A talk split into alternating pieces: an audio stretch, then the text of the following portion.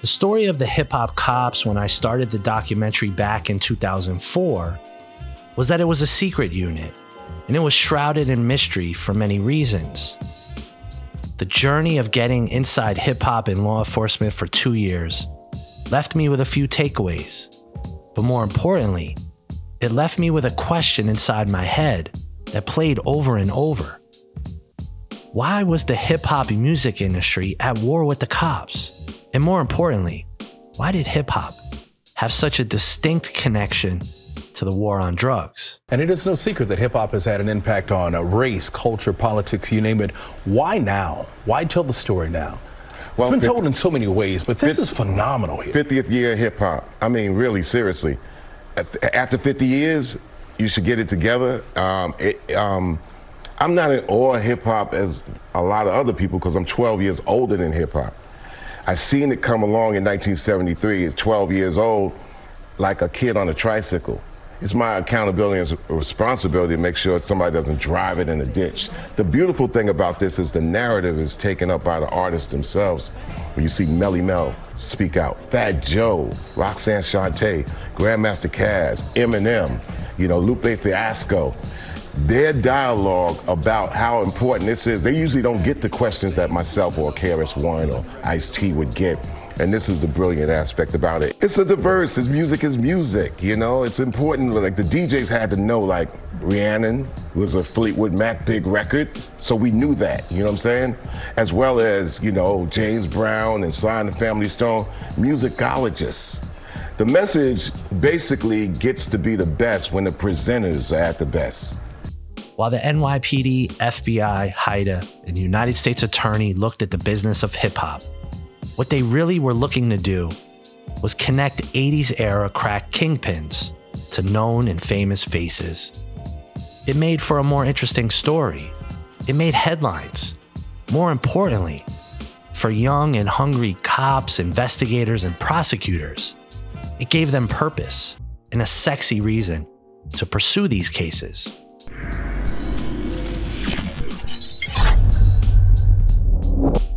First of all, I think a lot of people don't realize this.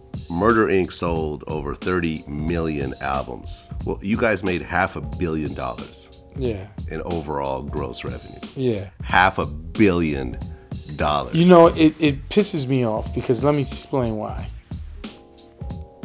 The government stopped me from making the money. When the government came in, at that time, Murder Inc. was doing like over 100 million in billing for like two years in a row. Mm. 50 million to make that 200 million or something. I'm just giving ballpark numbers, Yeah. but it was something like that. Okay, so it's 150 million profit. I got a 50-50 joint venture. They owe me 75. And they was about to give me they was giving me like a check for like 65 million. And that's why the government came in. Because if you remember, they came and raided me, but I didn't go to trial for the next two and a half years. They held the money the whole time. As soon as they raided me, they sent a letter to the Universal Music Group said if you give Irving Lorenzo one dollar, you're gonna be his co-defendants So they held the money. because you gave him that money of which he's helping this fucking drug dealer Supreme out. Well, that was a very strange situation because you and Supreme have been friends from way back. Me and Supreme began our friendship around like 92, 93. Right. And So we've been friends for probably 10 years before this.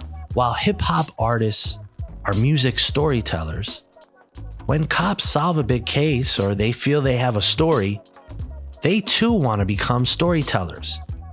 And while I was doing this documentary, there was a retired NYPD cop who was brazen enough and understood the business of Hollywood to start calling himself the hip hop cop. His name was Derrick Parker.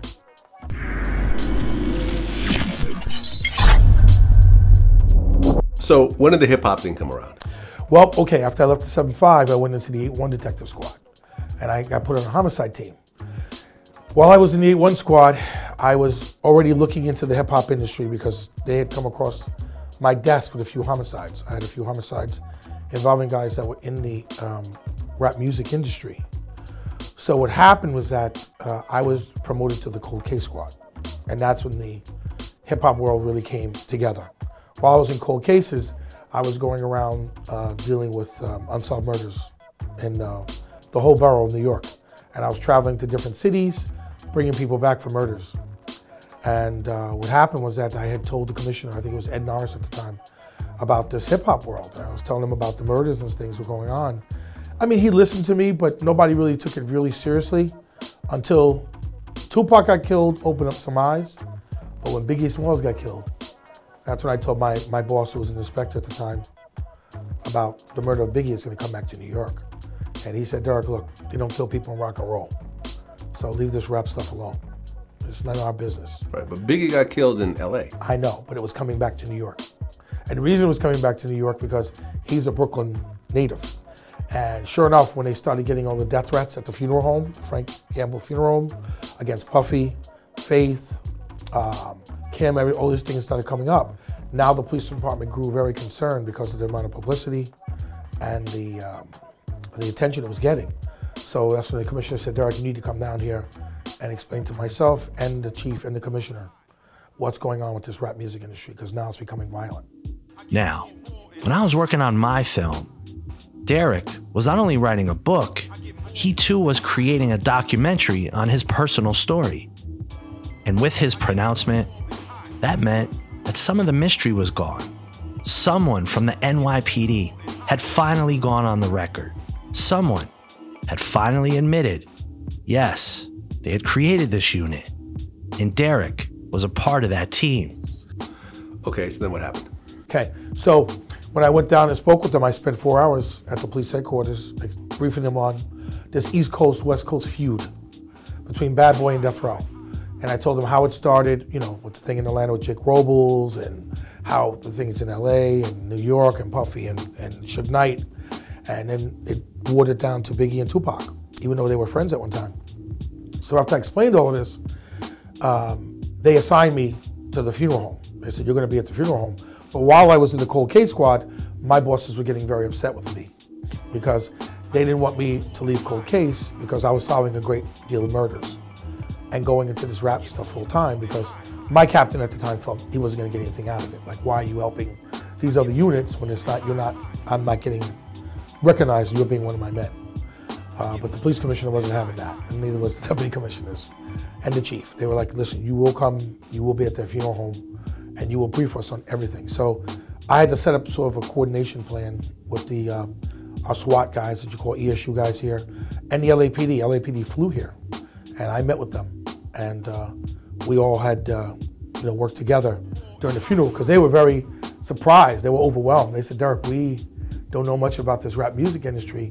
This case just fell into our laps at the Wilshire Petersen Museum out in LA. And I said, look, I knew all about this. And I said, you know, this was bound to happen. I knew it was going to happen. And uh, I tried to warn the police department back then, but like I said, they didn't see this like I saw it. Because not only being a cop, but I was a hip hop fan myself. And I had been looking and monitoring things that were going on between these worlds, between Death Row and Bad Boy. Okay. So what happened was that uh, uh, the death threats at the funeral home. Uh, I had to be present when they brought Biggie's body back from LA, so I was in the, one of the very few people to see his body before he was, you know, uh, for made public with the, the, the, cops up from the um, Manhattan precinct, 2 And then, uh, you know, I mean, I, I was assigned there for like maybe a week at the funeral just to make sure there was no violence. We had cops stationed everywhere. There were bomb threats against the funeral home, death threats against Puffy. There was a lot going on, and the police department did not know where to turn to. Okay. And I guess you had flown out to Vegas after Tupac got Well, when Tupac got killed, I went out to Vegas, and I set up a attack plan out there with the Vegas PD. Um, but the problem I had in Vegas was that Vegas PD didn't trust LAPD, and that was a big problem. Uh, sometimes cops, we all are, are cops in, in, our business that we do, we get territorial, and Vegas became territorial with LA, and then they felt that a lot of the stuff was coming from LA, and then there was a corruptible, a corruptible angle that was attached to it, so they didn't trust anyone. Okay. So, from your point of view, when you look at the Tupac and Biggie murders, from based on what you know and the intelligence that you got, as a police officer. Oh, let's start with Tupac first. Okay. How, how involved were you in, involved in the case at all? I was involved somewhat because I was involved afterwards. When he got shot and killed in Vegas, I was involved afterwards. And I tried to help Las Vegas PD with the investigation because I knew that the perpetrators or the guys that were involved were all LA based, pretty much. And I tried to tell them that. Um, of course, Vegas PD wasn't so cooperative back then. Uh, but when I went out there to help them, we went to the, the Mike Tyson Seldon fight. And I think we were stationed out there to see if there was no more repeat violence that was going to occur as a result of the Tupac thing with- at, in Vegas. So they were concerned about that. And while I was out there, I tried to help them. But Derrick's story was interesting, but I felt it lacked some details. His biggest claim was that he had worked on the team that investigated the murder of Jam Master Jay, and he also knew a lot of the information on the murders of Biggie and Tupac. Derrick's book was called The Notorious COP. In its Amazon description, it gives a pretty good summary. As head of the first special force unit devoted exclusively to the investigation of hip hop crime, first grade detective Derrick Parker worked on some of the biggest criminal cases in rap history. From the shooting at Club New York to the murder of Tupac Shakur, Derrick was on the inside of hip hop's most notorious crimes. Always straddling the fence between Popo and NYPD outsider, Derrick threatened police tradition to try and get the cases solved. He was the first New York detective on the Biggie Smalls murder and discovered shocking and never before revealed information from an unlikely informant. He protected one of the only surviving eyewitnesses to the Jam Master Jay murder and knows the identity of the killers as well as the motivation behind the shooting. Notorious COP reveals hip hop crimes that never made the paper, like the robbing of Foxy Brown and the first Hot 97 shooting, and answers some lingering questions about murders that remain unsolved. The book that both the NYPD and hip hop community don't want you to read. Notorious COP is the first insider look at the real links between crime and hip hop and the inefficiencies that have left some of the most widely publicized murders in entertainment history unsolved. While the film I was doing was in competition with Derrick, years later, I became friendly with him and realized inside the NYPD, he had had problems with the politics of the department, and at his heart, Derrick was a good guy. Rap Sheet, at its core, really was from the perspective of the hip hop artists. It was based in the style of interviews wherein, as an amateur, and for unforeseen circumstances, I put the camera in the face of hip hop celebrities and asked simple questions. Yet, I'm told even today that police departments across the country screen the documentary so that police officers can understand the perspective of some of the artists. Talk about this music and the impact that it's having. It can have a terrible impact if used the wrong way. Tell us how it's used bad so we can learn, parents and young people, the dangers and what you can become if you don't really understand it. If you don't have somebody at home saying, while you listen to this, don't become this. Yes, yes. Talk about that. well, hip hop, in a sense, they're just actors. And I feel as though that they're just putting on a front sometimes to just prove their point. In the rap culture, a lot of these people are, are just playing certain roles. And those roles aren't being shown well. Hip hop has a negative, overwhelmingly negative impact on young people, especially young black people, young black males in particular. The reason that it has an especially negative impact on young black males is that these hip hop artists are predominantly black. They're predominantly black males. And so these individuals, these young people, are most likely to personally identify with them. And so the, the fast life that these rappers talk about a lot of times becomes a fantasy for these youth people, for these young people. Derrick's story contributed to the narrative, the myth, and again, the mystery as to why this unit existed. And if I'm being honest, I wasn't a sophisticated enough journalist to really delve deep into the subject matter. I did try and make comparisons to the hip hop dossier and COINTELPRO, the FBI program. The FBI is a government agency supposedly intended to protect American civilians from the worst criminals imaginable, from domestic terrorists to serial killers. But who do you run to when the FBI wants you dead? It may seem like the high concept premise of the latest Jason Bourne movie, but this was actually the terrifying reality faced by a number of political leaders and public figures as a result of COINTELPRO, the FBI's clandestine series of projects intended to bring American activism to its knees. The comparison was evident, but there was a difference. The COINTEL program created by J. Edgar Hoover and the FBI went after a lot of subversive groups, and mainly the Black Panthers, who were fighting for equal rights. Stakes for the Panthers were way higher than, say, Jay Z and Puffy, as the Panthers and their social programs in education and food were community based and grassroots. At that time, Jay just wanted to talk about Cristal, not government corruption. The hip hop book I acquired from the source in the Miami Police Department was very controversial at that time. I think it's even controversial today. Because let's be honest, Puffy, Jay, Fat Joe, 50, they were true businessmen, not gangsters. They were not actively creating a criminal organization. The NYPD's efforts with this unit were a bad attempt at a solution to a problem they didn't understand. If they wanted the goons that surrounded the hip hop stars, or if they wanted the gangsters that had attached themselves to the artist cliques, they should have just used the normal organized crime units and drug units that they usually did. But this wasn't about preventing crime was about splashy headlines for the police chiefs and prosecutors. And when does when does like the whole Haitian Jack and Jimmy and these guys come on your radar in regards to and when do you realize that they're that they're somehow or other either extorting Tupac or um what how does that come across your radar? I well, I become aware. I don't. I don't become aware of it till like year. What what happens is once I kind of got myself in this game, I liked the cult. I, I was a, a huge music fan as a kid. You know, I got. I have probably like twelve thousand songs on my my iPod. I know every genre of music. I was a fan of certain rap music, and when I heard about Fifty Cent getting shot, and I knew who the players were, and I heard him sing about Haitian Jack um, and then I looked into Jack and I found out like, yeah, he's got the music industry locked down and, um, um, you know, he, he has this rep, this feared reputation on the street. I was like, wow, I got, I got to take a shot at this guy.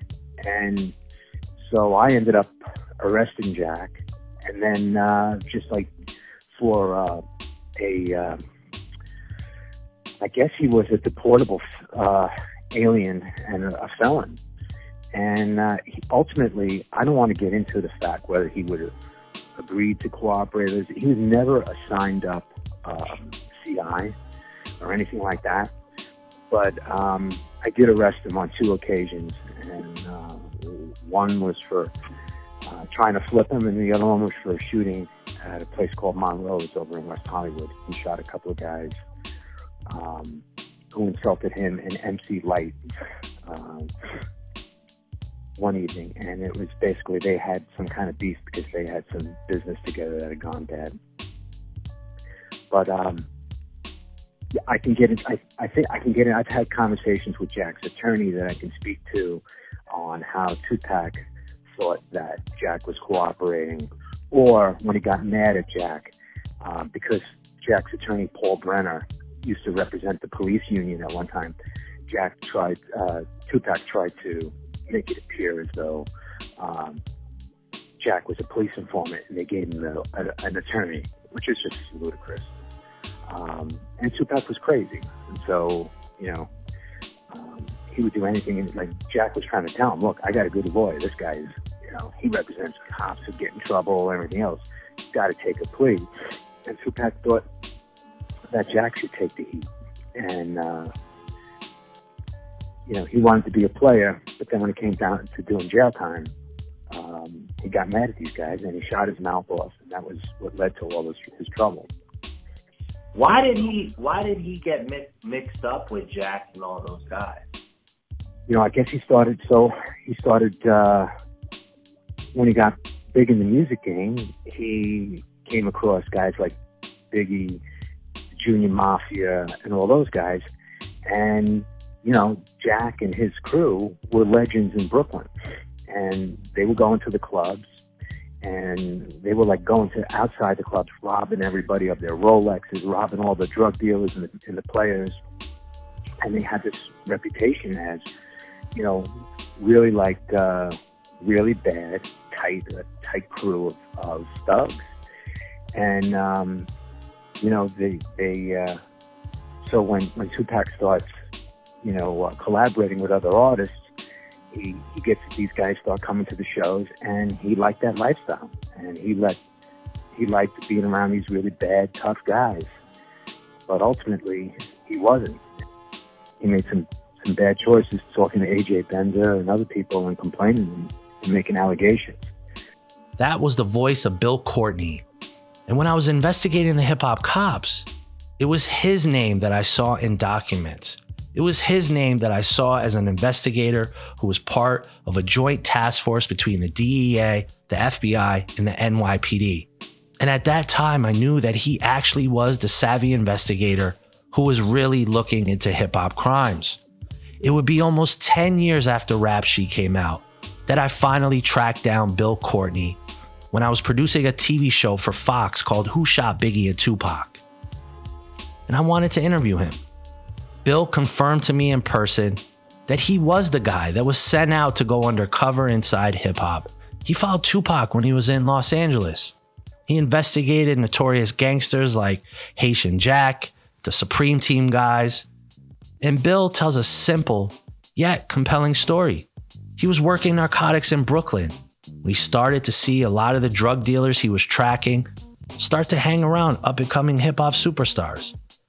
Bill laughs about it now, but when I was making my film, Bill was the white whale of information. Bill also was very friendly with Haitian Jack and pretty much confirmed Haitian Jack, who hung out with Madonna, was with Tupac when he caught his rape charge, and who robbed many hip hop artists, was actually an informant for law enforcement. There were sinister forces inside hip hop. Bill wasn't calling himself a hip hop cop, he was just doing his job. Now you have the whole Suge Knight. You have, um, you know, Biggie kind of on the rise. Do you start looking at both? Did you start looking at both uh, guys around Tupac and Biggie at that time, like close to their deaths? No, I don't. I don't even. Um, I don't even get involved with it until after they're dead. But, um, you know, I, I, I started looking into it, I guess, in like the, the late 90s.